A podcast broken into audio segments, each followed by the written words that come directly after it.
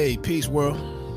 Thank you for pressing play on another It's Always Personal episode or po- episode of the It's Always Personal podcast. Shout out to the world for real, for real, for real. Um, hmm. It's another episode. I- I'm gonna have a guest on here, Akin Ak Reyes from DAZN Boxing. I'll get into a little bit of boxing talk.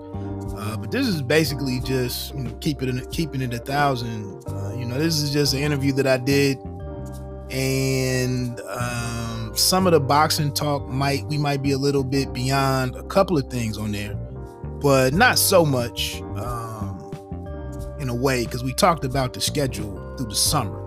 Uh, but one reason why I am including the episode, uh, the interview on here, is because with it's always personal. One of one of the uh the whys for why i'm doing the the podcast is in case anybody wanted to get into uh you know to, to be in in in the digital space or content um you know here's a guy that really him and his partner Barak Bess had no kind of you know formal training or education or whatever you know to do what they do but because they lived in New York City and got in into some situations um, with content or media, hip hop media, whatever, what have you, um, you know, they've been able to parlay all of that into stuff that we talk about on the interview. They just finished out maybe a year, year and a half on Sirius XM channel Fight Nation with their show, which was really dope and really uh I thought it was a, a, a net plus for boxing and boxing coverage. It was a daily show, uh noon. I think at one point in time it was three hours. Then in COVID it dropped down to like an hour, and then it was just building back up to three hours. And then um, they just made it a move on the 19th. They just moved over to uh, off they shut the radio show down and moved over to just doing daily videos on DAZN which is an app. And i'm gonna be honest after two weeks um and i i knew it was gonna have this impact but i don't i don't think anybody won with it because i don't i'm gonna keep it in the buck. I don't i don't open up DAZN app to watch their video program, which now kind of they're like the hosts of DAZN's boxing show, which brings together like all four or five of the different figures that they have over there. Basically, they're on air, uh, the guys who commentate the boxing matches from week to week. They all have some different segments on this DAZN boxing show that Akin Barak now host. And what I'm finding out is it just confirmed what I thought. They might have to move over to doing a podcast. I don't know if video really is is that much of a plus. I don't want to sit here with my phone open to watch or the app open to watch the video when they could just do a podcast and I could just be listening to some audio. But you know, they have to figure that out it'll be interesting interesting to see what the response is and and it's only a 30 minute video that they do daily. But one of the knocks against DAZN was some people wanted a reason to they wanted more content on the app to use it beyond just fights on fridays and saturdays. Some people wanted that. So i think DAZN was kind of maybe trying to fill that void and wanting the app to be used more often than not. So put this additional content on here and uh I, I don't know. So anyway, we talked about that, how how they did what they did, where they came from, how they pulled all of, all of that off, how they were kind of uh they kind of haven't really been uh too well received by boxing fans. No surprise because I have the same issues, which I might hit on in a second. So again, that's kind of why I wanted to talk to him about his personal achievements. I don't know if I really dug too much in his background because I didn't know how much time I had with him. But anyway, the, the, the interview is on here. some quick housekeeping. Uh, please, you know, if you if you dig the show, um, I got some great text text text messages from a couple of partners who also do content uh, to let me know that the, they thought the last show was fire, the last episode. I appreciate that. Um, anybody that hasn't done so, I would truly appreciate it if you would take a second and rate the show wherever you listen to it, especially on um, Apple Podcast. Anybody listening, and I know the numbers are doing pretty good, or that uh, you know the number of listeners that I pick up from Apple Podcast, it might be the leader now in just a month or so, month and a half of me being over, putting the show over on Apple Podcast. Uh, but it would be great that if you do listen to it there, if you took a moment to rate the show and leave a quick review. This really would help me out in shaping, you know, future episodes and what stuff to what topics to talk on and you know what guests to seek out and so on and so forth. It also allows anybody else going through and looking at you know different titles and different podcasts to uh, to to listen to. It could influence others to check out the show. Also, you know, uh, you know, if, if you if you if you like what I'm doing over here, please share the show to your circles, or you know, mention it to somebody else so that I could possibly grow a uh, you know a community. So, uh, nobody listens to that to those requests, but I have to throw them in there. So I'd appreciate it though. Um, intro stuff. Intro stuff. This is all going to kind of tie together uh, with the shooting of uh, Daunte Wright in Minneapolis a couple of weeks ago before the verdict of the Chauvin case, Derek Chauvin case. Um, another update on a co-worker who kind of rubbed me the wrong way with something related to Daunte Wright, a picture that they wanted to post on uh, Facebook with their uh, brazen Blue Lives Matter allegiance. Um, and then just um, following up on an episode or two ago with my cycling uh, experience journey or whatever. Um, I, I made it out the la- uh, this past week on Tuesday night I did my first ride with the local Major Taylor Cycling Club chapter. And then yesterday, Saturday, I actually went out to another uh, organized ride, the Saturday morning ride, uh, and just learned some um, some some different things. I'll get into that. So, the the, the, the situation with the coworker, former coworker, it's it's crazy that people would go out. I mean, that you look on your social media and you look at, you know, you get a chance to see or to get an idea how the people that you work with, how they really think. And how ill-informed they are, how influenced they are, how conditioned they are, how racist they are, how uh, they don't give a shit about the things that you care about, how you guys might be on completely in completely different worlds. It happens despite what some hosts and some figures, you know, some some the black pro-black and the black power people and, and media people um you know a lot of us work alongside others who don't who you know it's a stark contrast in what our views are towards the day-to-day shit in this country. Uh, so the one thing this this person has been notorious with putting all these different uh, memes up. They don't even have any real thought on the shit. They just throw the meme up. Just throw the throw the grenade over the wall and blow some shit up and don't care about what the collateral damage is. But this person had a picture this week of Daunte Wright in a hoodie, taking a picture, uh, two or three pictures of him with uh, a firearm, with a pistol.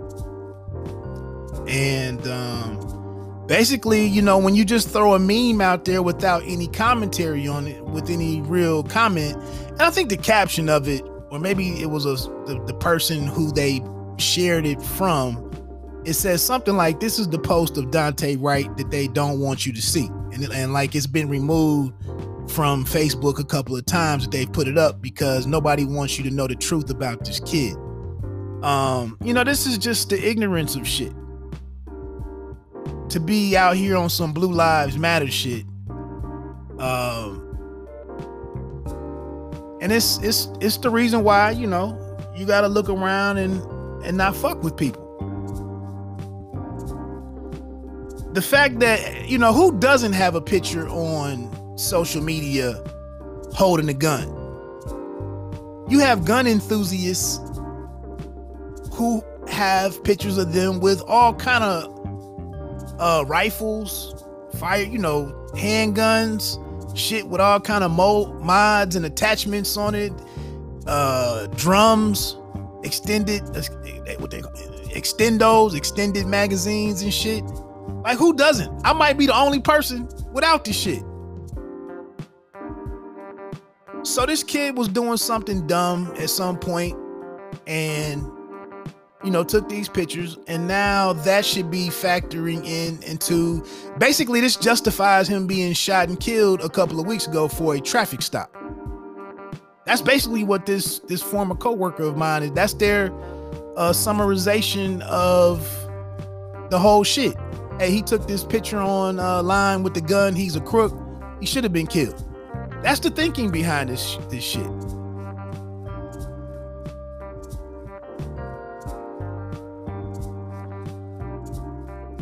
Um so like I said with a lot of these situations, man, and, and it's the playbook, you know, and that's that's what the a lot of the people with this conservative shit, this this Republican shit, you know, the libs do their shit too. I told you I'm not I ain't rocking with either side of it. But to go out there and and and, and to tear down this this this young man, it's a biracial kid, by the way, father, a young 20 year old father. Um, you know, to go make it like it's it was okay to kill him, or you shouldn't waste any time being concerned about whether his shooting, whether it was a just shooting or not. Doesn't matter. He took this picture. Here's the real him Ignore everything that you saw that was that took place in the video when he was shot and killed. Ignore all of that and just look at the fact that he had these pictures up on his social media page. That's all you need to know about him. He was a piece of shit.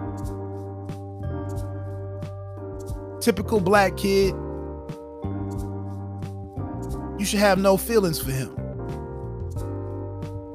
Kill them all. Blue Lives Matter. That's basically what the, what the shit said. Um, so that's that.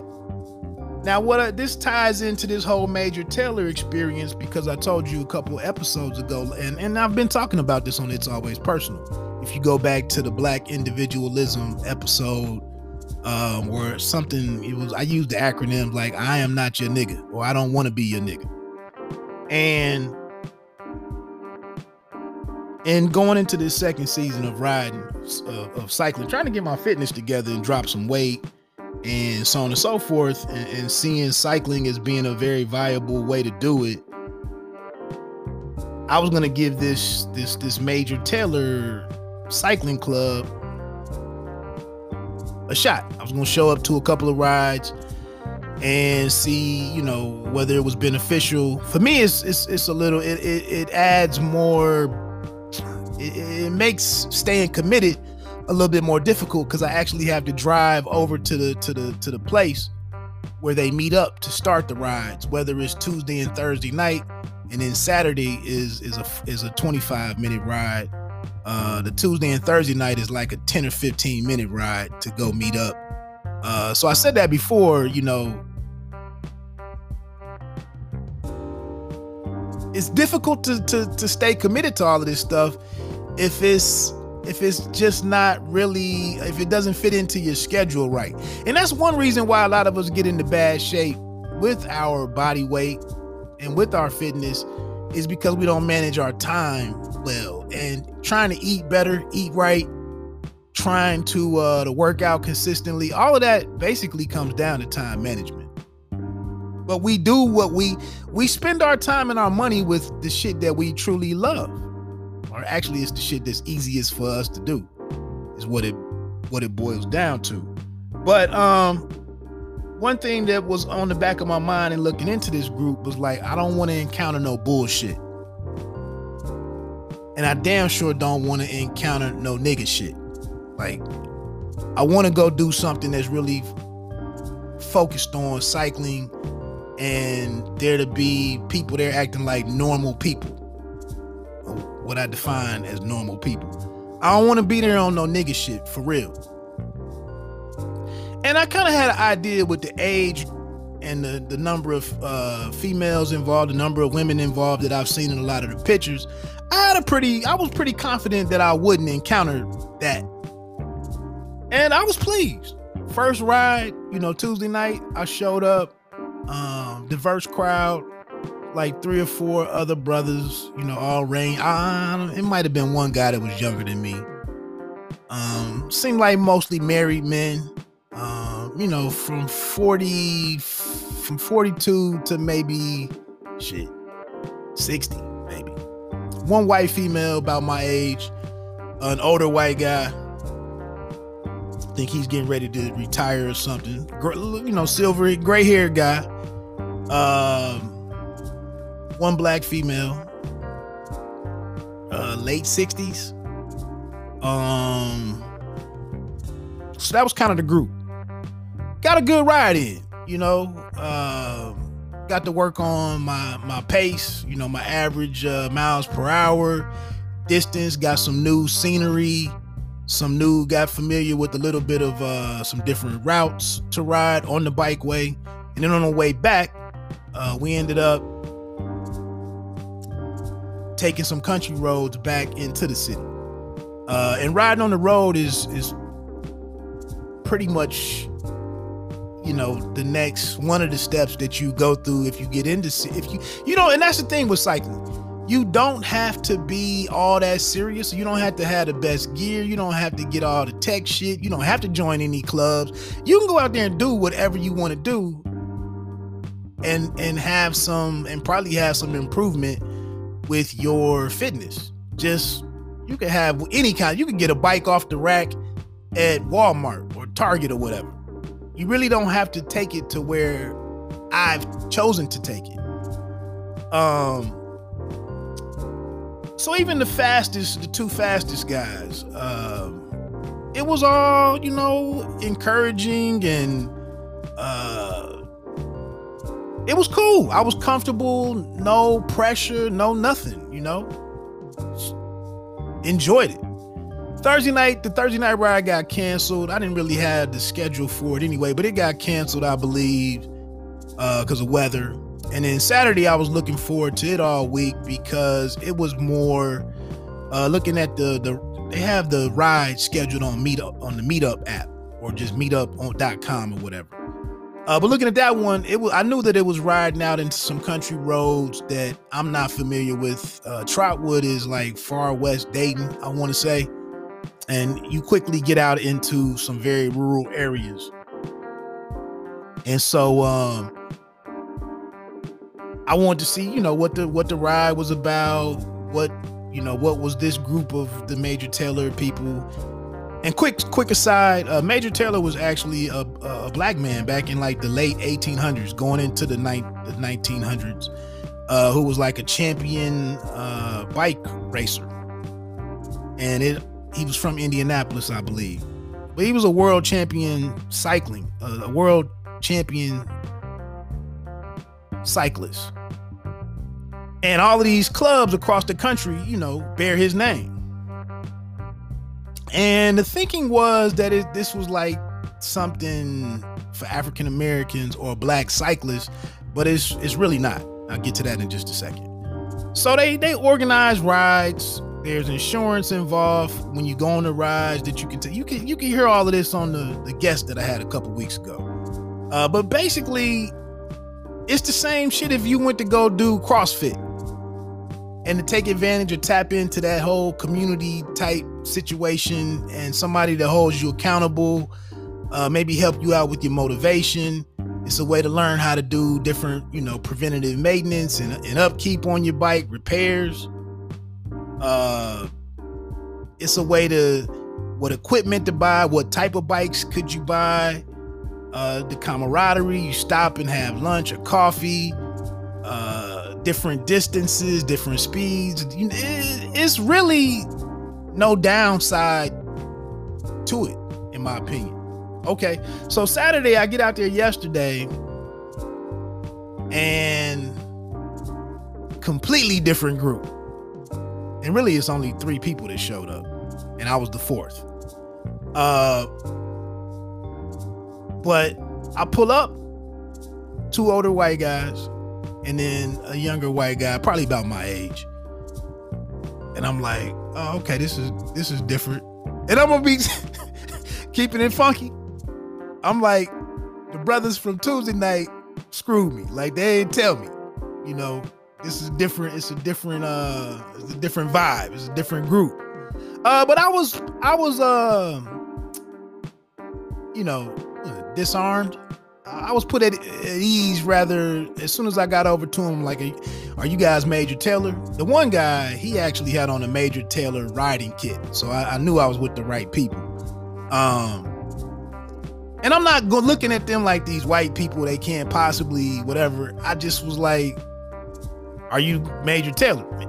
So, um, they immediately asked me, like, they asked me about some of the guys that I met Tuesday night. Where are they? They asked me, you know, and I'm like, well, you know, I'm not a regular, but I do, I did remember some their name, everybody's names, and I was like, I thought those guys were coming, but uh, apparently, you know, they're not here. Um, so what's up? So, like I said, man, we just we got on the bikes, man, and went out in these country roads. We didn't ride on any bike paths. We didn't get on the bike ways whatsoever. Uh, the one thing that I was concerned about, and I'm including these details in case anybody looks into this stuff. Uh, but with it being a group of three or four, I don't want to get left behind, and I, I know what my I know what riding level I'm at, and being out here in these you know these country roads, I don't want to be left behind. And all of that was you know that was never an issue. Um, some guys rode up, you know, 100 yards, uh, you know, 100 yards or more ahead of me.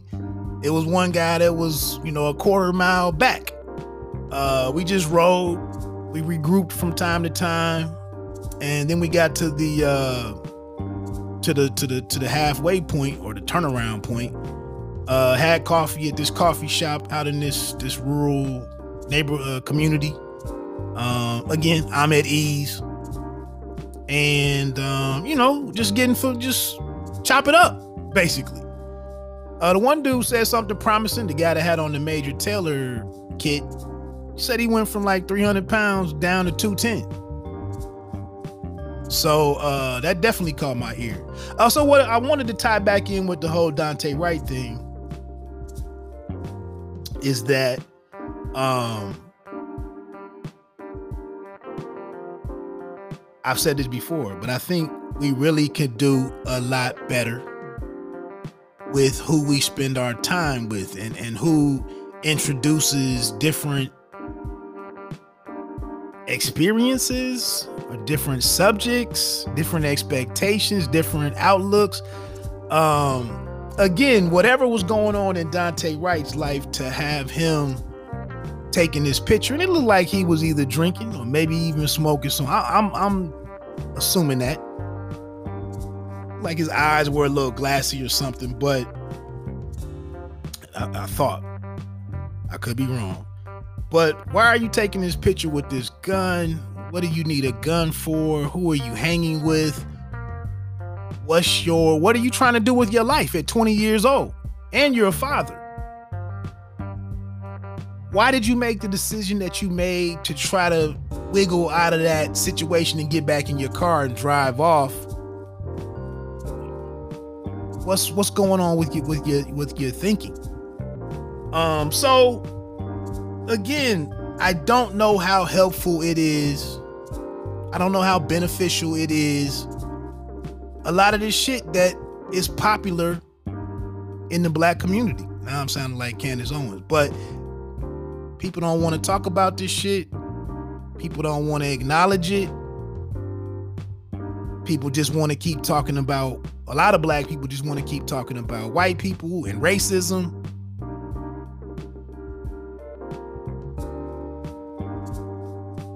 But maybe we aren't exposing young black people to better shit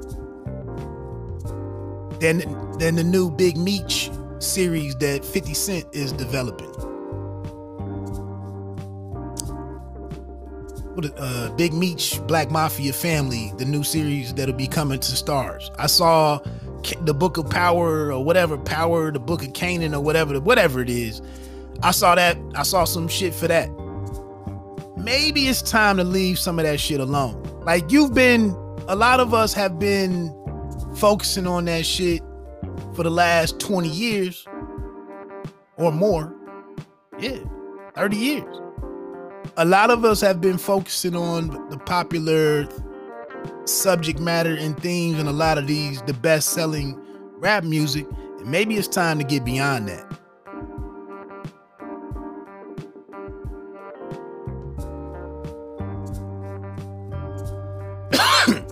Maybe you know maybe so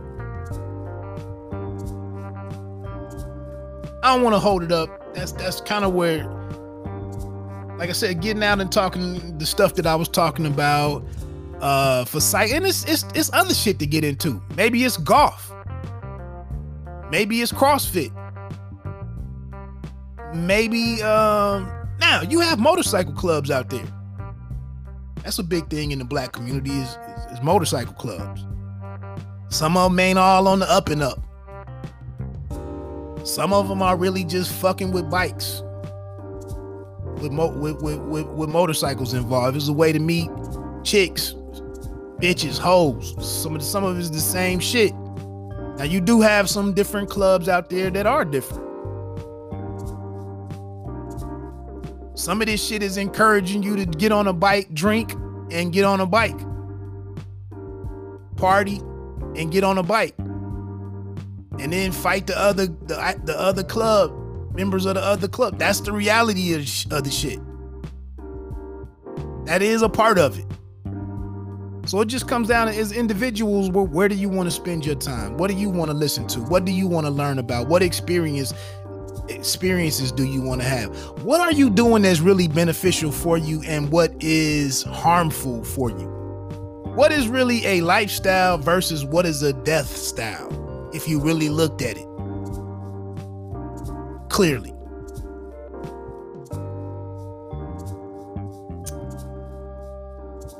So, eh, you know, I was in bowling leagues. Uh, I was in the gym.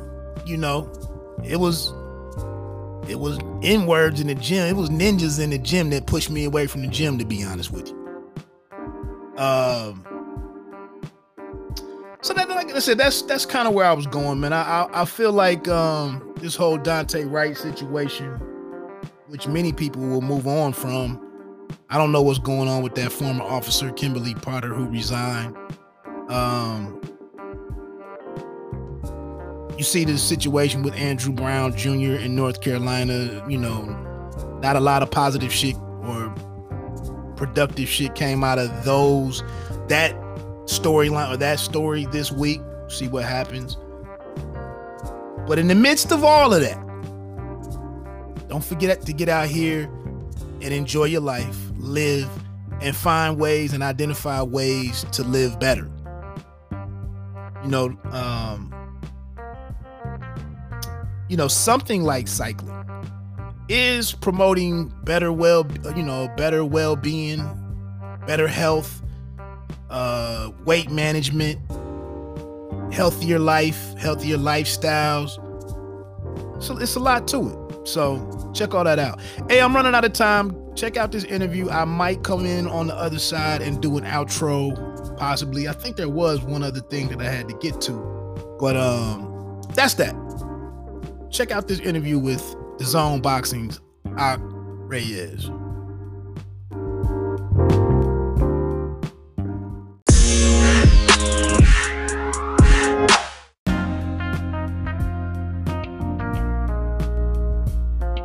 on DAZN, We did plenty of uh, interviews that were on DAZN platform. So we're not new to DAZN. We're just it's a new show. It's called DAZN Boxing Show now. Okay. So for those that have the DAZN platform, you might have, you know, you might have seen the Ak and Barak show, Jabs with Chris and Sir uh, and Sergio Mora, Boxing with Chris Mannix. So now it's going to be all one show.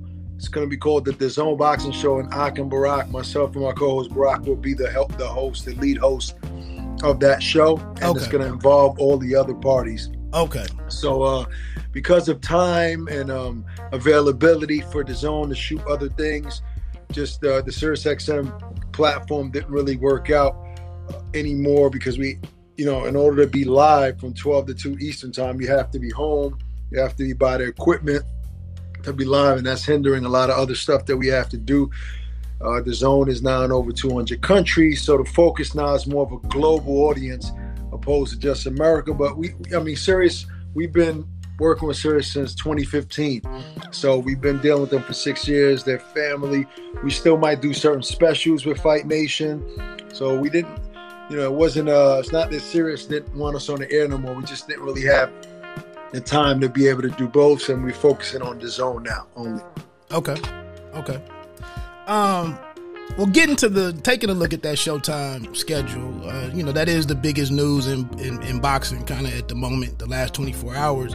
Just uh any thoughts on it in terms of um, you know, excitement for boxing fans?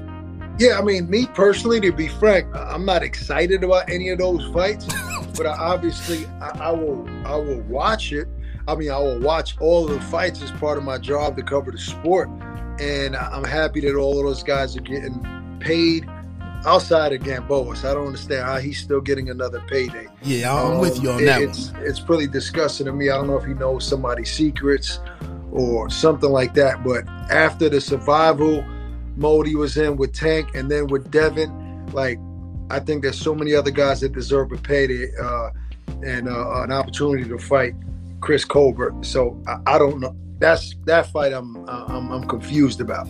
Now the other fights, look, you know, Charlo brothers aren't fighting guys that we really want them to fight, but they're just tr- trying to stay busy. And you know the business; it's not easy to make the fights that everybody wants. Um, I think the uh, outside of that, man, I like the Donier fight. Uh, Me too. yeah, I mean that that's that should be an entertaining fight. Um, David ben- Benavidez, that should be an easy win for him. I mean, no disrespect to you know to his opponent, but I think that they're doing whatever they can. Like they're they're making the fights that that they can make. So yes, it's good for boxing fans, but um, am I excited? No, I'm excited about Devin Haney and Linares. I'm excited about Ryan Garcia and Fortuna. All right, and it's not because those fights are DAZN on DAZN, but those are real tests. Like you know, fighters that we really know, and um, there's a. It's just there's a there's a lot there's a lot of other fights that I'd rather see. But no disrespect to Showtime, you know what I mean? I've always showed them love. They showed us love. One thing about and Brock, even being on his own for, since 2018, we talk, we sit down with all fighters from all platforms. Right. Right. We sat down with Loma, with Fury, you know, with Bud, with guys from PBC, Danny, Errol. So we, we're not biased to DAZN. We're a boxing show.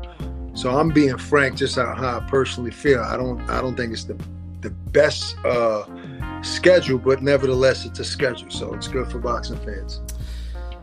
One of the benefits of DAZN, you know, and I think it's been, I think the argument has been well made, terribly received at times, but the value of uh, DAZN, and I think Eddie's reiterated that, you know, constantly, and like I said, it's just kind of hasn't been as well received as I would have thought in the states, but. But um to see and like you said, we understand the business, but to see uh Gervonta on pay-per-view versus um Bar- uh, Mario Barrios, I mean it's a good fight. I mean and it's intriguing because of Gervonta moving up, but again to pay $75 for that, I just Yeah, I mean, there's no secret that you're getting the most value at DAZN for hundred dollars a year. Pay a hundred bucks for a year, right? To get Um, you know, AJ fights, Canelo fights, and obviously, you know, original program like ours, original programming like I was showing other things on there. It's, it's a no brainer. It's pro- problem is with most people they don't um they look at it as a commitment. Oh, you know, and um, not realizing that they're spending more money elsewhere, uh, paying per fight, right? Right. But if you're a boxing fan, yeah, it's, it's a no brainer. Uh, but you're paying 14 a month for Showtime or 13, whatever it is. Now, yeah, you, you got to pay for that subscription as well, and, and obviously, they, you know, they don't have fights often. But it's not, you know, America is important, but DAZN is also focusing on, on, on a global audience. There are other countries that are subscribing to the platform all over the world. So it's doing well globally. Maybe, I mean, not as great as they would want to do in America, but they're, they're, the subscriptions are growing in America. But like I said, it, it, it's more of a, of a global type of target now. Gotcha. I saw last week where the uh, the Jaron Ennis fight, which was uh you know Jaron is one of or Ennis is one of the, the, the names that we're all very excited about. Uh, but the Showtime numbers were came out and you know I think it, it averaged around 190,000 or something or peaked at 190 whatever whatever. But that's I believe out of like 27 million subscribers. I guess when we look at numbers like that it kind of leads to what we saw with the the Showtime schedule. Like you said they're doing the best they can. But yeah. have you guys um, been in discussions to kind of uh, to discuss I think when DAZN came in, there was thoughts that you know there could be this million plus subscribe monthly subscribers. We see that didn't materialize. Have you guys been in any discussions about uh, subscribers numbers and how to drive those, and just looking at the reality of the situation in terms of boxing fans, uh, diehard boxing fans, maybe in the states? Yeah, I mean, look, during this time, you know, after this pandemic, you know, a lot of people are still living off of unemployment. So it's it's not the best time to get somebody to commit 20 bucks a month or $100 a year. But with that being said, um, yeah, there are a lot of numbers out there that are inaccurate about uh, the subscriptions. The, in the U.S., there are many subscribers on the platform, and uh, I'm not liberty to discuss getting to those details. You know mm-hmm. what I'm saying? Because right. I'm not allowed to, but just know that, that the numbers are a lot better than people are saying in terms of America. Okay. Globally, I mean, DAZN has millions of subscribers globally, millions. Okay. And I know, you know, boxing is a portion of the sports content that's, I know in different markets, I believe there's different uh, sports that are available to that specific market and whatnot. So I, I understand kind of the, the model and everything. Yeah, um, well, in America, there's so many other things ahead of boxing. Exactly. You know, NFL, NBA, MLB, NHL, so many other things that get more coverage than boxing. Um, you know, more games, just bigger, more popular sports. So boxing is low on the totem pole in America in terms of popularity. So you got to consider that. You know, other parts of the world, boxing is more on the forefront. And those numbers in some of those other for uh, those other leagues are struggling right now as well. You know. Yeah, yeah. Truth be told. Absolutely. Um, is the DAZN uh is the is a is a DAZN schedule in the works for you know the summer or after May eighth? I guess would kind of be the big tent pole event. But um, yeah. is that kind of contingent on what's going on with AJ and Fury? Yeah, that's contingent on, on what's going on with a few fights. You know what I'm saying? Uh, but you know, a, a, as of now, you guys saw it. Devin Haney fight schedule, uh, um, Ryan Garcia's fight schedule. Those are two fights you have on. So maybe the schedule is not laid out the way DAZN. I mean, the way Showtime laid it out. But if you're a fight fan, you know what's going on. It's a schedule. You know, you have Andre this weekend. You know, you obviously have Canelo, um, big fight Canelo coming up. Coming up, you, you got the Devin Haney's, you got the uh, Ryan Garcia's, um, and there are other couple of other fights that are going to be announced. So, if in the next few weeks, you're probably going to have the same amount of fights announced that Showtime did. It just might be a little sporadic. Yeah. And, and obviously, the Fury uh, Joshua, right, coming soon.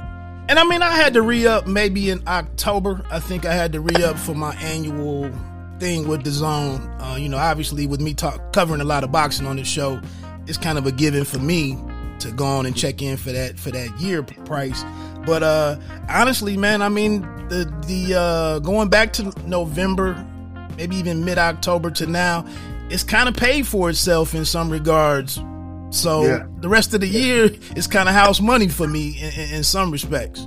There you go. Um, is it possible, do you think, for uh, Demetrius Andrade to be able to break through this weekend? Um, you know, with the with an impressive win over Liam Williams. Um, yeah, I think it is possible. I think I think Demetrius understands that he has to make a statement and not just win. And I think that that's that's the mindset that he that he has going into this fight. I think he's going. His plan is to definitely stop Williams in a dramatic fashion because he understands that you know clock is ticking and not to his fault. He's wanted to he's wanted to fight a lot of people, but um, there are a few you know little nuances that haven't helped him. So a big statement, a big stoppage win on Saturday, I, I think would uh you know would, would raise some eyebrows and and he he should at some point be able to get a big fight. Do you think him working uh, media the rounds lately? I saw he was on Custer's show, and uh, you know he's he was able to get in what on one on maybe the uh, the Canelo broadcast or stream. Uh, he was on, on you guys' uh, yeah, it's, it's, even though it's stream, it's still considered a broadcast. So you're talking about the uh, the um, the Callum Smith broadcast. He was on that one on the DAZN Callum Smith broadcast. Right. Um, yeah, that helps. Obviously, you know what I'm saying. I mean, all the stuff that he's doing helps. You you you a lot of these fighters have to understand that you know they have to profile raising your profile is very important and you, you, you have to take the time to talk to these media outlets because you never know what clip is going to go viral what's going to help you what's going to be on instagram.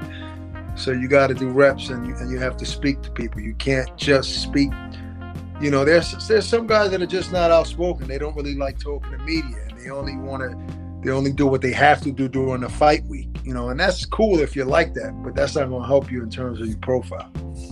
You think Demetrius is?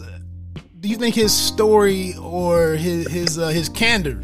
You know, it seems like he's growing comfortable with speaking his mind, and it, it seems like it's starting to really resonate now. And we see as like you said, as some of these fights are coming together, we look at who the opponent is of the guy that we would like to see Andrade against, and it kind of kind of doesn't add up. And then it's it's making what he's saying He's starting to be preaching to the choir a little bit. Yeah, yeah, yeah yes and no. I mean, yeah, that's all. You know, him talking and, and, and expressing himself is good, but you got to do most of your talking in the ring, right? So he has to make a statement in the ring, Definitely. right? Before, like, you know, you mentioned Boots Ennis earlier. He's he's not a a big talker, but whatever test has been put in front of him, he's taking care of it in dramatic fashion.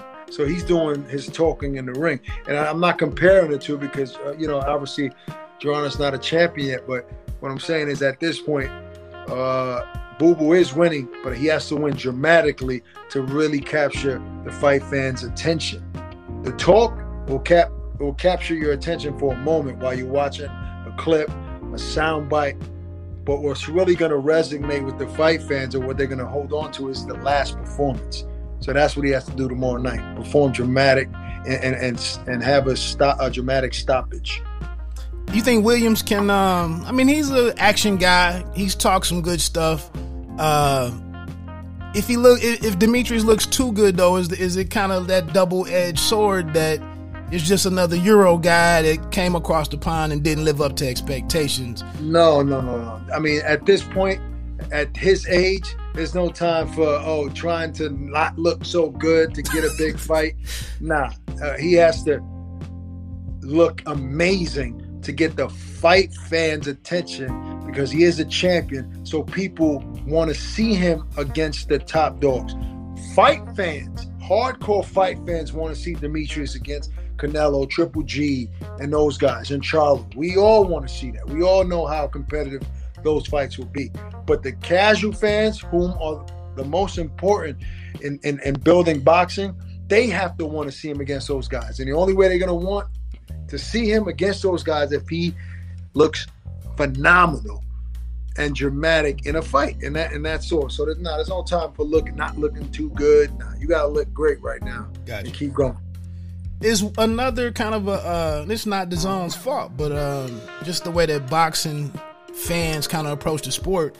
Uh, is it being completely overlooked the investment that DAZN is making in these younger U.S. fighters, and it just it's proven that it takes time to build these guys. We have um, OJ three tomorrow night. Uh, Ammo Williams just had a great win over Dennis Duggan. Uh, but again, come Monday morning, you know, Sunday morning, not a whole lot of time gets spent on those guys. But yeah. is that being overlooked as part of this, what DAZN has tried to do in the states?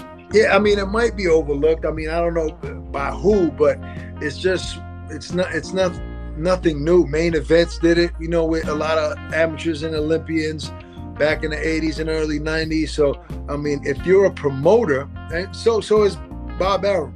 If you're a promoter, you you have to get in that space. You have to get guys, find guys when they're still in the amateurs and, and, and build them up and build their profiles early. So I think Eddie's doing a phenomenal job with that. Obviously, um, you know, obviously putting Keyshawn Davis also on, on, the card, even though he just fought on a, a, a top, top rank card. He's still, you know, he's probably going to fight on some more DAZN cards. And um, um, also um, from Camden, New Jersey. Uh, oh, Ford yeah, Ford. Even though he didn't look great his last fight, you know it happens. It's a learning, uh, um, learning experience that young fighters have to go to, and, and it might make him better. So, you know I mean it might be overlooked by some people, but eventually, you know, when those guys start really making noise, um, it's going to pay off eventually. And Ford, you know, to his credit, he looked excellent the previous fight. Maybe just came into that one riding a little too high and you know. Yeah, could could have been. Yeah, maybe took his opponent too lightly, maybe feeling himself a little too much. But it, it, it's only natural, man. You know, you start getting some notoriety, you start looking good. You're gonna have a level of confidence, and it, you know, it's not wrong with that. That's that's just part of growing up. You know, he's a good kid, very talented. I see great things for him. I think this last fight is gonna put some fire on his ass, and I think he'll be he'll look a lot better his next outing. Any idea who you would put on, who who you would put your money on, maybe to take that step forward first out of the younger guys on the, on the roster? Um, you mean like to to break out? Yeah, to kind of take that that significant step forward. I mean, you know, Pacheco is out there, uh, Ammo, as I just mentioned. Yeah, I, I, would I would probably say some maybe between Ammo Williams and uh, I don't know. I mean, because even though, you know, even though Keyshawn has only fought two times, he just really impresses me. You know what I mean? His style. Yeah. You know what I'm saying? His style impresses me. So I think he'll I think he'll be on a fact fast track to some big fights. Not that he's on, you know, fly past all the other guys. It's hard to say right now. You know, you still you still haven't seen that defining fight with like like a real journeyman test where these guys show that they're special.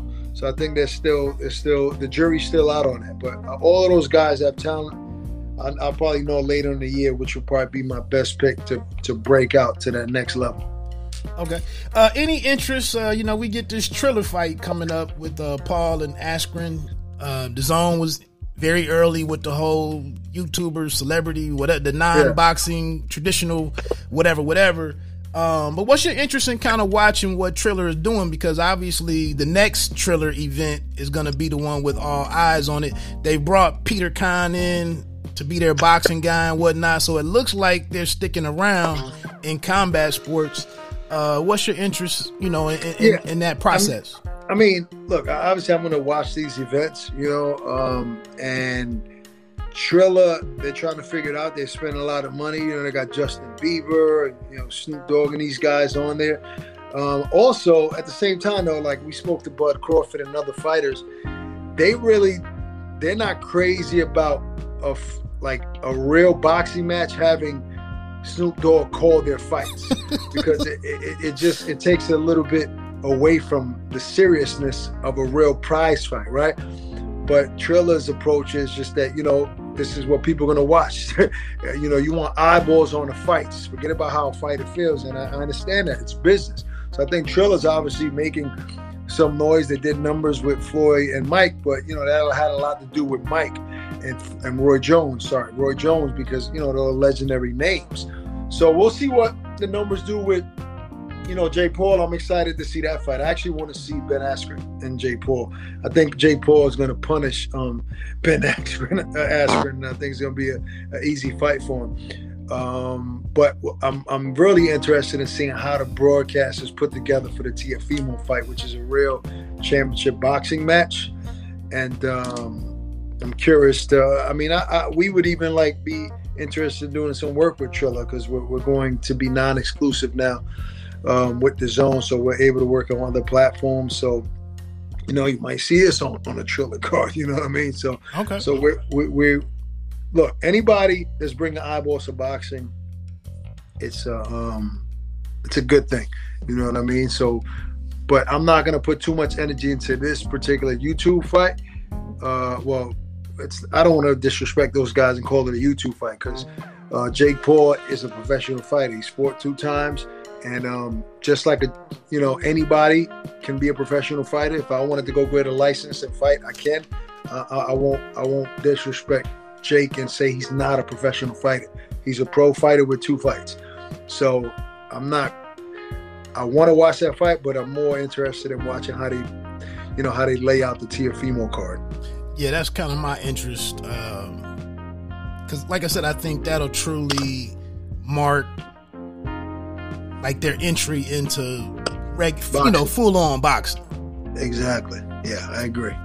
Okay, so pivoting, man, over to uh, you know your story, you and um, what you know your your, your partner uh, in, in, crime, so to speak, uh, Barak Bess, were able to do, man. Like I said, I I have to uh, salute you guys, man. I I've had uh, Sirius XM for years, uh, and right as you guys kind of came online with the uh, with the with the Daily Show with Fight Nation, I kind of been growing vocal about, and I don't want to be disrespectful to to the commish, Randy Gordon and Jerry Cooney, but I just think um, I wanted something that I could relate to a lot more. I think right. they're they're set in their ways. They do a great job at what they do. Uh, and it, it, fits their their ages and whatnot, and, and, and they've been holding it down. I think it's eight or nine years that that show has been running. Yeah, it, at least ten years. Yeah, so, but like I said, for me, uh, you guys came in and brought the variety that I was looking for. You included the, uh, you know, on on bite down boxing. I told you when we met in uh, or earlier when we talked after meeting in uh, D.C. I do an article or a column where I I uh, I take different rap songs and relate them to either a fighter or a specific uh, fight that's coming up in boxing from time to time. When I get inspired, I do it. Right. Right. Uh, and, and so for you guys to incorporate hip hop, I think hip hop does wonders for marketing damn near everything that goes on in the country. And I just think uh, you guys' connection with uh, with fighters. Uh, you know, Gordon has this thing out there with Adrian uh, Broner. I don't think that's a good look for Gordon, but he's on it. Uh, right. You guys seem to be able to make that connection, and I, I thought you guys really expanded, uh, you know, the, the, coverage of boxing and, and, and the following of the sport. Yeah, appreciate that, man. I mean, look, we love Randy and Jerry. You know, they they've accepted us with open open arms back in 2015 when we came to Sirius. And credit to Marissa Rivas, program director at Sirius, who wanted to bring that component to the, her channel, wanted to incorporate hip hop culture, and uh, allowed us to be ourselves. Look, I was born and raised in Brooklyn, so was Barak. So uh, we, we we're going to be part of the culture. It's, it's what we grew up with: fashion, you know, lifestyle, hip hop. So um, same thing with DAZN. They, they they gave us the opportunity to be ourselves. It's what they wanted to bring to the sport. So yeah, we're, we're going to continue to push that envelope, which is why we created the pull up. You know, to to so people can have a certain level of respect for fighters. You know, for risking their lives and these trolls. You know, need to have a little intervention every now and then. So a lot of fight fans been asking for the pull up again. So just just know that it's coming back really soon. It'll be a big surprise real soon with who we're going to do it, and it's going to be more often. So, um, yeah, I mean, look, I appreciate the you know the, your your compliments, and we we definitely didn't come to try to push anybody out. We just wanted to add to the channel, and I believe we succeeded at that, and it created a lot of other opportunities for us. I mean, and, and shout to 50 Cent. Um, we worked with him for two years on This Is 50.com, which also really really uh, um, kind of connected the two worlds together, boxing and hip hop. Obviously, with his platform and him being an icon in hip hop, um, it made a lot of sense, and, and we got a, we got some good notoriety being on his platform as well. Do you feel you you guys, or is this not even a concern of you guys? But do you feel that you you guys broke through? I see a lot of guys in my space that just looked at you guys as uh, newbies or newcomers or yeah. uh, casuals or something. And I'm like, yeah. have you listened to the program? Because your brother boxed, you had some amateur fights and whatnot. Barak. Yeah, there's, not, there's nothing casual about us, right? Um, but it comes with the territory, right? So here's here's the problem with with our people. Um, so first off, I've been involved in sports since I was five years old. I fought 75 amateur fights. I mean, I fought regionals, nationals, and uh, my brother was signed to Don King at four years old. Barak's been a fight fan and a martial artist for years, right? So um, there's nothing casual about me, but because our people are used to seeing certain broadcasters, certain boxing analysts look a certain way, speak a certain way, right? Um, they get them automatically credibility, right? Now, when you look at somebody that looks like you or comes from your your same communities, right, or that can that can relate to you, you you know, a lot of our people say to themselves, "Nah, how can he make it there?" Like, I I'm not, you know, uh, you, know, I, am not given that opportunity, or I can't see somebody that looks like me in that position. So, by you know, just I don't know if it's uh, it's, it's almost like a self hate thing, right? Definitely. So, so, so they can't see themselves in that position, so they can't accept us in that position, right? So then what comes out is hate. What comes out is um, disrespect, trying to discredit somebody, not really knowing, not even really listening to the program like you mentioned it so you could understand, you know, the knowledge that we bring to the table. Um, they don't even go that far. It's just they're looking at the surface, like look at how they dress, and, and, and not that we don't, you know, articulate ourselves well. It's just there's a certain aura that we bring to the table, table a, a, vibe, right? Right. That they just can relate to, and they can't understand that it's being respected on that level, which is sad, but it's the reality pretty much, pretty much. Um, one thing that I heard with um, with Jemele Hill and Michael Smith going to the big show on ESPN, the six o'clock SportsCenter. After that fell apart, I, I think you guys talked to Jemele before. I thought maybe. Yeah, we no, we spoke. We, yeah, we spoken to to everybody. You know, so we spoken to Jemele and Jamal before. Yeah. Uh, one thing that they mentioned were uh, after that fell apart, you know, uh, was that the planning for that show really didn't go down on the level that it needed to for them to be successful and they started hitting their you know they started being rejected by mainstream sports fans they might have been adding a little too much sauce too quickly for that situation. I just wonder with with you guys coming into this situation, I did listen to the to the discussion between you and Marissa and, and, and Barak on your final week. Um, how did you guys go about putting the show together and and laying all of that groundwork for you guys to hit the ground running as seamlessly as it appeared to look. Or, you mean when we first started at Sirius? No, when you first started uh, the Ak and Barak show on Fight Nation. Oh, the uh, DAZN when DAZN and Sirius XM merged together. Yes. Uh, yeah, I mean that was. Uh, I mean, it was seamless because we had we had already worked on on Sirius XM before. You know, in 2015, Barak and I hosted a a show that was once a week called Hype Men back in 2015. And we also did a lot of radio roles and specials for them. So we weren't new to radio. Okay. So um, it, the only thing we were doing, we started doing a three hour show instead of a two hour show. So now, where was the hype man? Where was the hype man? I, I never it saw. Was, it, it was on. It was on. The channel used to be called uh, Rush 93 first. Okay. Before it was Fight Nation on 156, it was Rush 93. So it was it was on that same channel. Okay. Okay. Um, one day a week, two hours a day, Tuesdays, from six to eight. So um, we had experience with radio. So it was pretty seamless. I mean, we, we just had to adjust to the three hours. Uh, Ty joined the team. We had already worked with Josh for years. Ty brought a great component to the you know, to the show. Him knowing hip hop and knowing culture, coming in and out of break, he, he brought some great the table. So Marissa put a great team together. So that was pretty pretty smooth, man. It was it was actually uh, um, a lot smoother than, than we anticipated. You know, we, we hit the, the ground running right away when we started in 2019. At you know, for, with the Ak and Barak show. So, were there any nerves for you at first uh, with going to this three-hour format and, and and primarily dealing with boxing?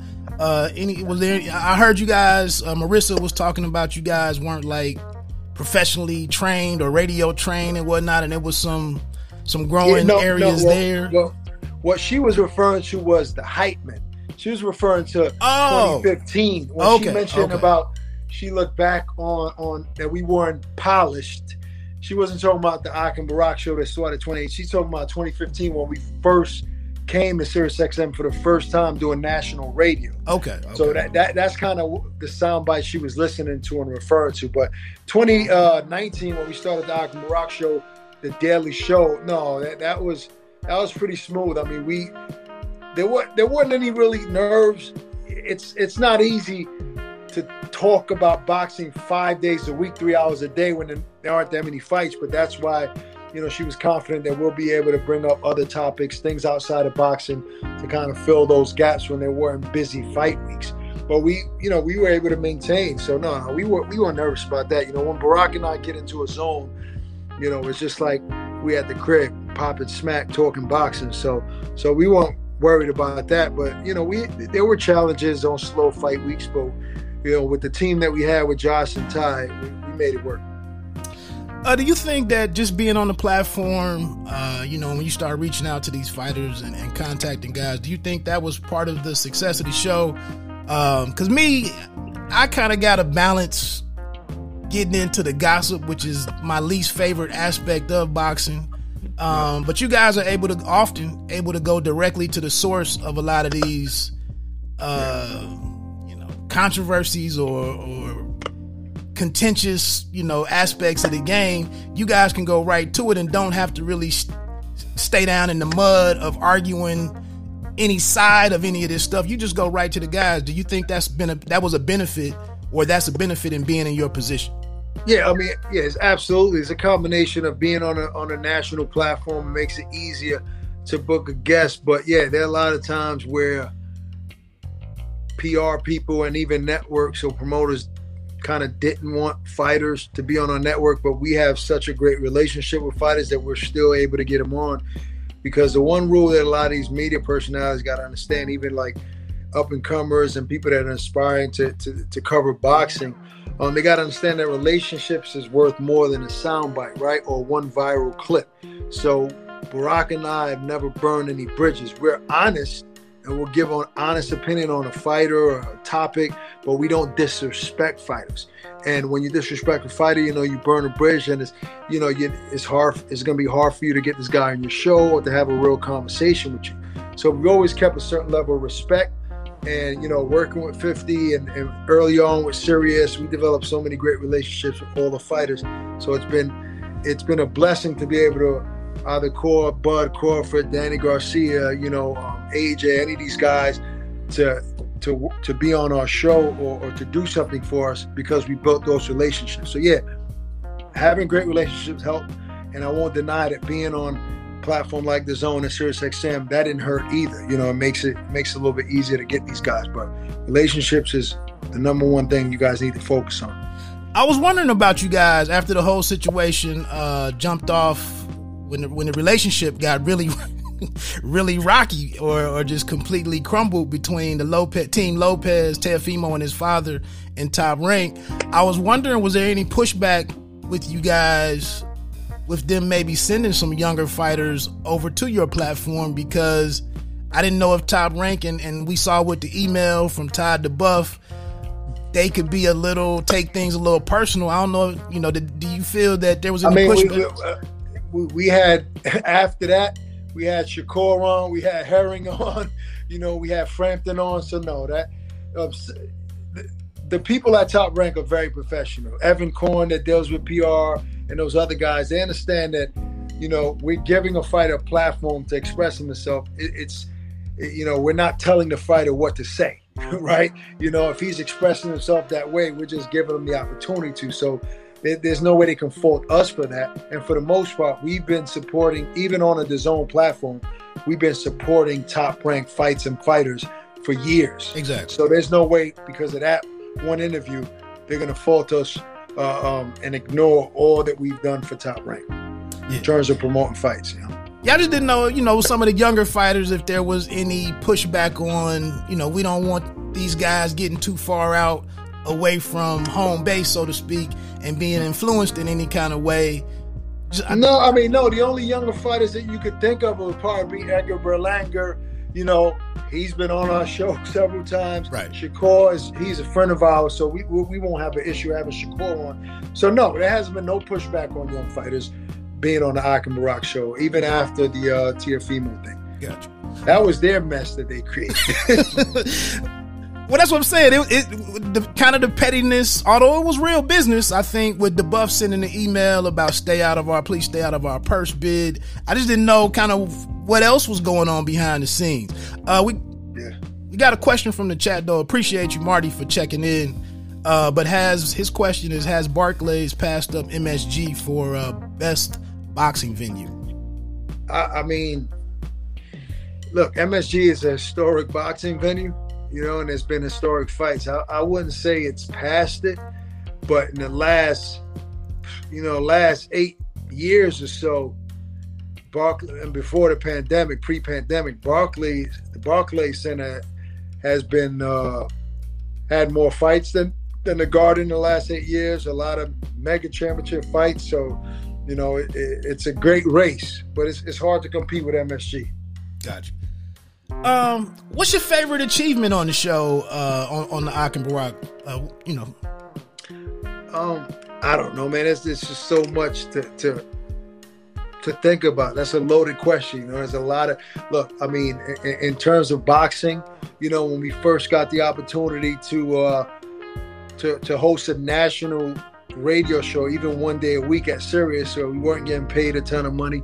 But to get that opportunity, that was a big accomplishment. You know, that, that was huge to us. But then that just, you know, that just even motivated us more. You know, uh, first time we, you know, we, we, we flew to London and, and sat down with AJ in Sheffield, you know, England, uh, to, to, to discuss his Povetkin fight. And, um, you know, first time we, we we went over to San Diego to shoot at Canelo's house and give him a makeover. You know, for the one of the first episodes on DAZN. There were so many, so many milestones and so many great moments that I can't really pinpoint one. But the first one that comes to mind is the first time we've ever got an opportunity to to um, host on Sirius XM in 2015. That was a big deal, and. Uh, um, you know, so many things has happened. Even working with 50, a lot, a lot of great moments.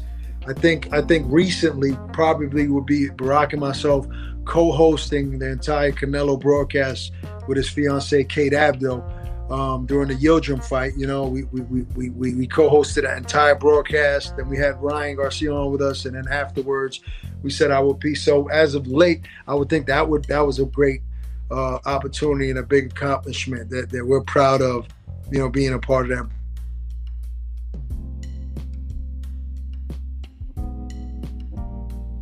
hear me? Because we break. I had another call coming in. I would say that would be the most recent one. Being on that live Canelo fight broadcast was pretty pretty dope, and we plan on being involved in a lot of other broadcasts, man. But there, there, there's so many great moments, you know, throughout this journey. You know, I'm writing a book called Passion Over Pension. that should be coming out in 2022, and uh, the book is probably going to end uh, around when we sign the deal with DAZN. and it's going to start from early on in my life. So it, it, uh, it'll describe a lot, this whole journey, my whole story. So you guys can look out for that. What are you looking at, uh, or, or what's been the personally, you know, your professional growth, being a broadcaster, sports broadcaster, however you want to look at it. Um, what's the area where you've seen yourself improve? Uh, you know, the, the greatest. And I'm just like you just mentioned, you guys were on that uh the, the most recent stream that you guys did. You guys got into your analyst bag a little bit more. And uh, you're like, oh, okay, now they're kind of taking some steps forward from just kind of moderating and hosting, and now right. kind of switching on to some different roles. So, kind of what's been the growth for you, the biggest uh, growth in your in yourself professionally? I, I would say, you know, preparing for a show. You know, when Barak and I first you know, started in this business, one thing that a lot of people said we had a lot of talent was with going off the fly. Like we, we did a lot of interviews with no notes, no preparation, just off the whim, which people were really impressed with. And it was, um, it, it gave us, you know, it, it, uh, it showed our talent, but the, when you prepare properly, you can make it so much easier on yourself, right? And, and and when you have certain bullet points that you can go to and shoot to, if you have in front of you, um, it, it's just it, it, makes your job easier and it makes you sound better. So I would say I grew, I've grown in in understanding how important preparation is. You know, for a broadcast, for a show, even for a daily show. You know, we have our moments where we're gonna go off off script and do our thing, right? That's always going to be a part of what we do. But my growth personally has come with understanding how important preparation is and and adjusting on the setting right? So what you heard on a broadcast is not typically what you're going to hear on our daily show. It's a different type of vibe. So understanding the the, the, the atmosphere and the position that you're in what's the difference between the two and uh, and uh, performing accordingly. So that that's my growth is preparation and being able to adjust in the setting which they constantly give you uh, a hard time about on the, the, preparation when you guys had the show. That was a big oh, yeah, Josh yeah, used to hit. A lot of that, a lot of that, they were just played into the show. Right, right. There, there were times I didn't prepare. no, but what was what was the if you remember? I can't remember the uh, the analogy that you threw out there to open up one of the shows, uh, or maybe it was the Yildirim fight and it was a, it was a certain analogy that you used. Uh, was like, look, I'm gonna tell you exactly what we're watching tonight, and I, I, just oh, thought it was a good moment oh, for you. Oh, on the on the broadcast. Yeah. Oh yeah, yeah. My what I threw out there was, um, you know, when you uh, you know, about great. It was about greatness. And, and Something like that. People, a lot of people expected, you know, Canelo to win, but you know, I wanted people to still enjoy it, just like they do when LeBron plays a, a, first seed uh, team in the first round of the playoffs, you know LeBron and the Lakers are going to get past that team, right? But you're still going to watch it, you know, because you want you want to watch greatness. You want to see him bang on somebody. You want to see him hit some threes. You want to see him, you know, give you a triple double, triple right? Double. So we're going to tune in. So that's what I was saying. That's what that's what Canelo is tonight. LeBron James in the first round of the playoffs. Just sit back and enjoy the show. Yeah, I've actually I've echoed that same uh, those same sentiments and kind of defending boxing in some of the shows that didn't live up to expectations. And that was one thing. Thursday night football, a couple of seasons, maybe three or four years ago, the Thursday night football games used to be horrible and very one sided. And uh, and then, like you said, sometimes I'm a I'm a Pistons fan. Uh, sometimes you know one of the the high the Golden State Warriors would play the Pistons, and it was done by the you know eight minutes into the game, and I'm like, we can't think that these situations aren't going to arise in boxing. Right. Uh, you know, and, and you like you said, I, I I thought that analogy really set the table for yeah, we all know what this is, but it's a part of boxing. Sometimes these mandatories come in here. It just happened to catch this very high profile boxer. Right. Enjoy the moment, and you know J Balvin and whatever do all of that. Um, yeah. Another question from the chat. Appreciate you, D Lo 404 Boxing. Uh, to your knowledge, does DAZN have any any interest in putting Gary Russell Jr. on a card? Uh, if you can say, he said, he no- I noticed that his name was absent when PBC released its Showtime lineup. Yeah, no, I mean, I, I, can't. I'm not liberty to say. I know there there there was interest at, at one point, you know, making a Devin Haney fight, um, but as of late, I'm not. Um, I'm not aware of an actual fight, like a solid fight that they have in mind. But I know Gary is open. You know, he, he always expresses how he's a free agent and he's willing to fight on any platform. So I don't think it's something that, that can be ruled out. But as of now, no, there's nothing solid. What'd you do with with the? Because Gary popped up on one of the videos that you did prior to you know the, the whole pandemic slowing everything down. But he gave you guys a very uh a, not I don't want to say crazy, but it was a mic drop situation when he talked about one because we, we know Deontay had caught some some some flack for the whole body comment, and then Gary when you guys asked what moment did Gary Russell want to happen in the ring, and he was like he wanted to hit a guy full strength while he was totally defenseless to see what happened, and it was just like hearing. hearing oh, it, uh, Gary Russell said that. I, I, don't even, to be honest, I don't even remember that statement. Um, it, it was a wild moment because, like I said, it was just like, is he just trying to do some shock value here? I mean, you guys handled it well, but I'm like, damn, bro, you want to hit a dude while he's defenseless? You know, he was like, I want him to be hurt already, and I want to just full bore hit him and it was kind of. Wow, I, I, never. I, I, don't even remember that statement. I probably. I don't even remember how we responded to that yeah, it, it, just caught me off guard. And no, we, we, we did 200 and oh, like 260 shows in 2020. So sometimes some of them get lost. you know what I mean? Like you forget about it. Was there any uh, interview, and it could be a non-burst, a non-boxing uh, figure, you know, if necessary. But was there any interview for you guys that didn't happen? That uh, you know, you had guys had a bunch of comedians on, a lot to different actors, yeah, uh, yeah. so on and so forth. So was there any get uh, that didn't happen that you know was kind of like, damn? Um, that's a good question. Uh, I send out a dozen emails a week, man, and I I, I get you know ignored. So I, am just yeah, curious. Yeah. I mean, it's rare to to be frank. It's rare that we don't get person that we wanted. If they're if they're doing like a press tour on Sirius XM, we usually get um, everybody that we wanted. Um, but there, there, there's somebody. There was like maybe one or two that that that kind of fell through and didn't play out. Um, but it, it, wasn't a boxing personality. It might have. Maybe it was Will Smith. Um, oh yeah, he got hot. He got hot. Maybe it was maybe it was Will Smith and Martin when they were promoting uh, Bad Boys Three. Yeah, I believe he definitely wanted those guys, but that didn't pan out. It would probably be those two. Okay. Um, and you kind of already hit on this uh, in the opening, but um, well, I guess if you can share, um, you know, did the did the numbers that you guys were able to achieve uh, with the Daily Show, you know, did they exceed expectations?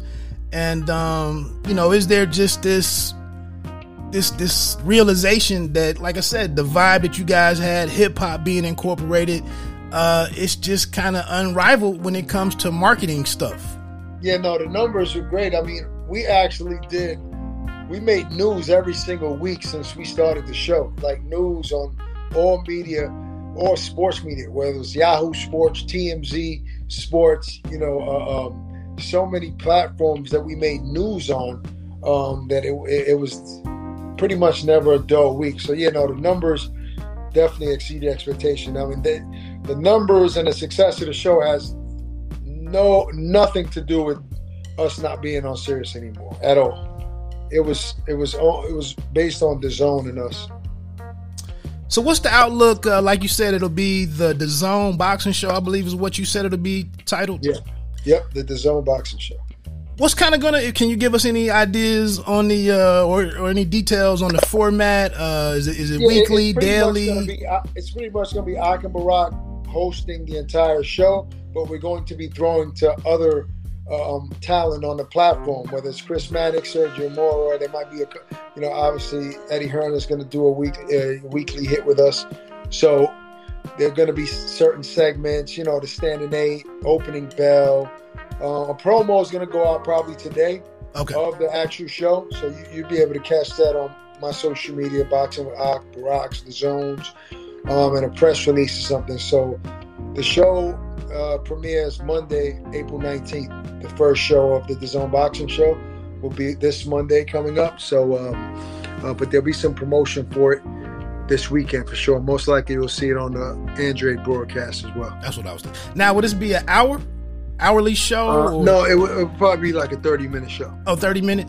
Uh, weekly, daily? Daily, daily, Monday through Friday. Okay. It's gonna be a daily show. Yep. Now is this um it's kind of like a Voltron thing happening a little bit with all of the different pieces coming together in this one package. Exactly. Exactly. I mean, it's just for a little too much for the global audience. Different boxing shows, so this, you know, puts everything together, consolidates everything, and makes it clear. Where because a lot of times you might you have three boxing shows and you might have all three shows talking about the same thing, you know. So this way, it, it, it kind of balances everything out. And um, you know, Chris and Serge might, you know, talk about a different story that Barak haven't touched. You know, Barak and I haven't touched on. So I think it'd be a great, a, a great union and nucleus that uh, people should, the people are going to enjoy. Any pressure here in terms of uh, one of the complaints that I'd heard about um, that I'd seen on social media was just there's no real reason or no major reason to access the DAZN app regularly, and you know I need more than you know the fights and yada yada yada. Uh, is this part of is is part of the objective of this show to to kind of deliver that to subscribers? Yeah, I mean that's been the objective of well, me in 2018 when when DAZN first signed us and we did the Sweet Sciences, which okay. was once a week. You know that was the objective then. That's the objective uh, of the pull up when it was out. You know, to have different content, original content uh, that uh, that people will want to stay on and uh, not want to cancel the subscription until another fight, you know, is coming. So now I think with the amount of fights, and I think if you're if you're a fight fan, um, you should enjoy the show, and it should be a reason uh, for for you to keep the subscription, especially if you're paying for the yearly subscription. It's, it's a no brainer. You know what I mean? We're gonna have some cool, different stuff. It's not gonna be your typical show. We're gonna talk about a little bit of everything. Um. Oh, um, any thoughts on where the women's game can go in the states? Um, I know we have some some we have some fight. I think DiBella has some fights coming, yeah. some some all women fights coming up on uh, UFC Fight Pass. Yeah, yeah, I think I think just like the women feel, I think that the the the, the female fights need to be on big male uh, fight cards whether it's a co-main event or the one before the co-main, so eyeballs could be on them. Once you give the women a stage where a lot of people are watching, like Amanda Serrano, like Katie Taylor, and they're on those big cards, um, that's what's going to bring more people to boxing.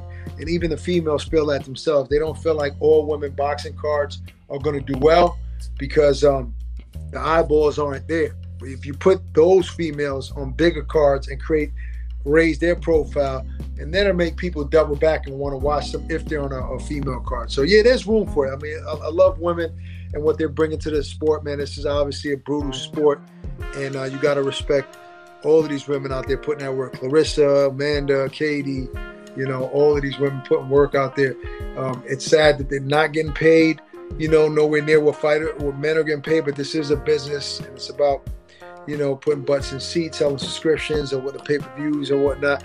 So they need to be put on male cards. You know what I mean? That more so. And I got about two or three minutes here. Uh, it's been like an hour. I got some stuff I got to handle, so I didn't want to. I didn't want to say that on the live broadcast, but I had to let you know. No, I just typed it up there that I was getting ready to wrap up here, fellas. If there was any last questions, uh, so yeah, as you just heard, he's getting ready to jump off here. I do appreciate him coming on. Uh, you know, and it's great timing for me to you know, you guys starting up Monday and whatnot, so I appreciate it. Um, I mean, you guys set, pretty much said everything that there was to be said in the in the final uh, week. Uh, like I said, man, it kind of came out of nowhere. I was a little uh, disappointed to see you guys going away because y'all were the plug for me. Because, uh, like I said, I would snatch some audio from some different um, some different guests and, and add to my daily check-ins right, on the channel and whatnot. Well, you should be able to still catch us on DAZN every day, man, and catch and take some stuff from there for sure.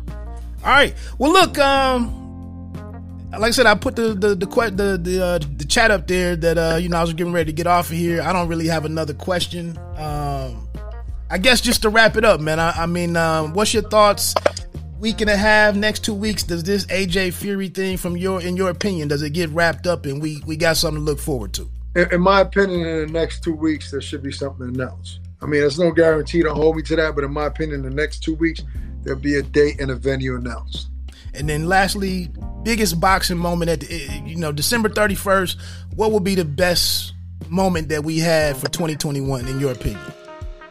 I mean, it would it would probably be, be AJ Fury. You know, probably the winner of that fight, how it plays out.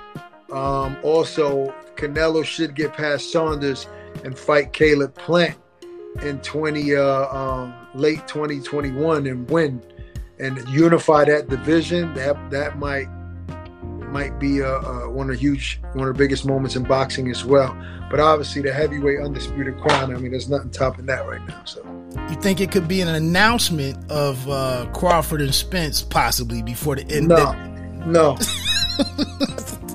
hey, well, uh, D'Lo, 404 Boxing said, I just want to wish Ak and his team well going forward. Thanks for the great work. All right, no doubt. Take it easy, man. Appreciate Cheers. it. Thank you. No doubt. Hey, so look, boxing fans, I appreciate you all uh, checking in with the program today. Uh, you know, that's probably the most uh, viewers at one time that I've had on here. So, uh, you know, shout out to me for uh, you know for staying persistent with uh, bugging people, instant you know on IMs, DMs, and whatnot, emails and whatnot. Um, I told you last Sunday I was a little frustrated um, with um, this new thing that's out there. Uh, I don't even want to get a name of it again, but I told you there's some new uh, platform where fighters can. I don't know if it's just fighters. Uh, maybe it's athletes but you know, the, the competition is all out there. Like I was, I texted a partner yesterday. Um, Sway in the morning, Sway Calloway. He has a boxing podcast now with um with uh, Heather B, his co-host on the morning show with her husband. He's a big boxing fan. His name is Horse. You may have heard him if you listen to Nas uh, back in the day. But uh, yeah, you know, it's like uh, it's not a slap in the face, but uh, you know, damn, here's a dude like uh, on the on the, the, with the notoriety of uh of Sway, who comes out of nowhere, and now you know my my emails and, and text messages and DMs, IMs were already going ignored. And now, uh, you know, here's another person that'll be in these inboxes requesting interviews, and um, you know, things get more bleak, you know, for me. And like I said, man, I've been doing this for four or five years, regardless of whether wherever you just picked up on Pay Me No Mind. And maybe that's confusing right there that I do that the, that the YouTube channel was Pay Me No Mind from a previous podcast. And then um, I was writing about boxing. I was writing boxing online and, you know, started a bite down boxing and then started adding bite down boxing coverage here on Pay Me No Mind. So maybe that works against me. Um, I don't know. But um, again, you know, doing this for four or five years, if you go down on the playlist, you know, I've talked to uh, Jarrett Hurd, um, Jam- Jamel Herring, um, uh, Chris Colbert, um, you know, a number of different guys, uh, J Rock, um, Tony Harrison. You know, I've talked to a number of different guys. And so, you know, I get a little ambitious and want to do things at a bigger level and talk to bigger names and whatnot, and um, and then trying to provide the quality of coverage that I set out to do. I'm not the I'm not the duck guy, the duck talk guy. I'm not the I'm not the contract talk guy. I'm not the gossip guy. I'm not, I'm very comfortable with my lane, and so um, I just do what I can do. But again, it was good to see six six viewers up in the in the in the in the in the indicator up there. So I appreciate that. I'm actually supposed to talk to this kid. Perfect case in point. I get some local and uh, what do they call them? Um, club show. I get some club show promoters or you know random cats who have one or two kids that they're working with and I get text messages from them or in inbox or IMs from them, and it's hey, can you holler at my kid? And I go look him up on BoxRec, and um, it's the it's it's a dude's debut fight. The hell can I do with that? Um, but anyway, needless to say, I'm supposed to talk to this youngster out of Toledo. You know, it's a lot of fighters out of Toledo right now. Um, but I'm supposed to talk to this kid, Wayne Lawrence, today at three o'clock. He has his first fight tomorrow up in Toledo. I didn't even know uh, fights were, I didn't even know club shows were happening again in Ohio. Um, but somebody up there, cat named Vic Green, I've seen the name before. He actually has a show uh, tomorrow night. Uh, so I'm gonna talk to this Wayne Lawrence kid I'm gonna try to keep it uh, as brief as possible. But um, again, it's a lot of uh, a lot of quality sparring up there tomorrow on uh, DAZN. Otha Jones III will be on that show. He's out of Toledo. Um, it's a very, it's really a make or break fight for uh, Otha Jones III coming off of his first draw down in Mexico on the uh, the card that had Chocolatito and Cuadras and um, Juan Francisco Estrada. He had a draw on that card, I believe, against a, a, a late replacement. And, um, you know, he's basically fighting for his contract tomorrow in some regards. So, uh, you just saw last week, Albert Bell was on ESPN Plus out of Toledo. Uh, Jared Big Baby, or the real Big Baby Anderson, is out of Toledo and whatnot. Um, it's a lot of, you know, Robert Easter Jr. Um, so, a little later today, I'm gonna talk to this kid about his first fight. I don't really even know what his amateur background is, but um, talk to Bam. I think his his nickname is Bam. Um, D'Lo said, "I think you're having one universal handle would help." I'm late to the party, but I'm gonna be here. I appreciate what you provide, and I appreciate you supporting my channel in return. Yeah, um, I did, I, and I understand that, D'Lo. Um, I think the one thing is, I'm a writer by nature. I really don't I really don't want to sit here and do this. I just didn't see boxing being talked about in an interesting way for me and my preferences and tastes. And so uh, when I saw that void, then I stepped forward and uh, was like, let me let me get the discussions that I want to have. Let me get the the details that I want to know about. Um, you know, let's let's let's dig into some of these stories uh, some of these guys. You know, uh, Stephen Shaw, who fights uh, next Thursday against uh, Jermaine Franklin. You know, dude is a father of two, uh, husband. His wife is instrumental in him being able to do what he does. Uh, you know, the guy started with um, Al Haymon back in 13 or 11 or something, was on a card with uh, Joseph Diaz Jr and uh, at least one of the Charlos. And the dude has been out here basically in anonymity for the next seven to eight years. And and here's, you know, a capable looking U.S. heavyweight who can't get good fights. And now over the last, I think I ran into him down in Columbus, Ohio, where they had a fight uh, the same weekend as the, uh, the Arnold Schwarzenegger, uh, the Arnold Schwarzenegger uh, show. Let me just.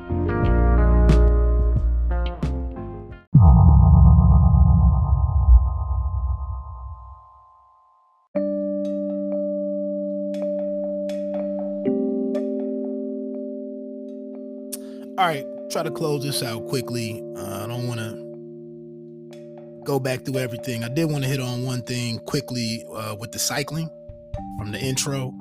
Uh, you know, one thing about getting out and being around um, people with more uplifting conversation, more beneficial interests or hobbies, stuff they're enthusiastic about, um, and then you know getting involved with some of these different groups.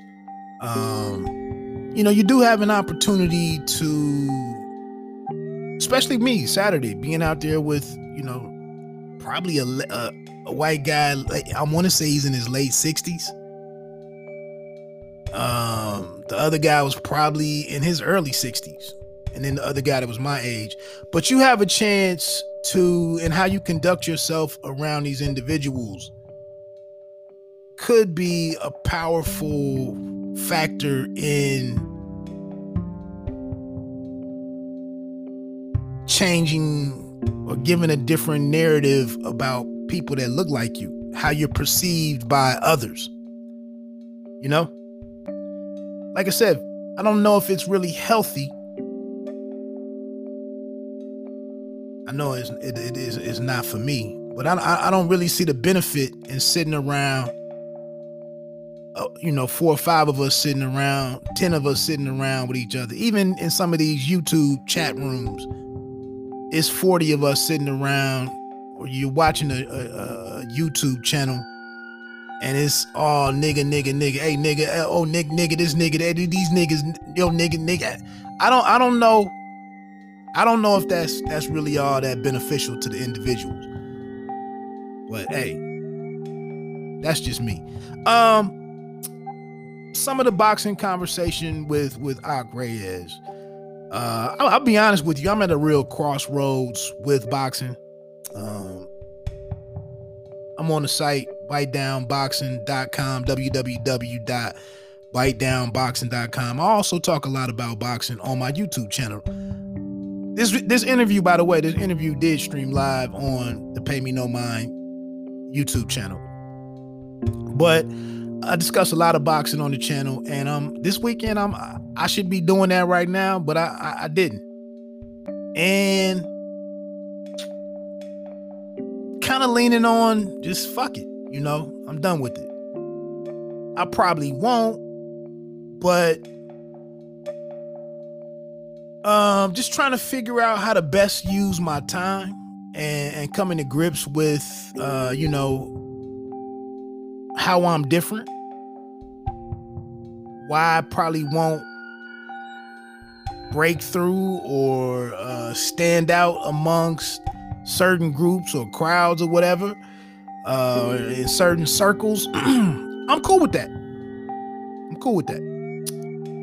Um, but I just think you know, I like I think I asked him on here, like, man, you you guys just get to be professionals. You just get to talk about boxing. You you get to sell the sport to others and talk about things to to to welcome others to the to boxing, to uh welcome to be universally appealing versus like I said, trying to stand out on YouTube, man. I gotta go over there and do some nigga shit.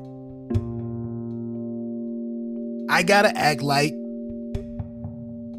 DaBaby, a Lil Baby, or a Lil Wayne, or a Lil Durk, or whoever the fuck. I gotta go and act and, and, and conduct myself like that.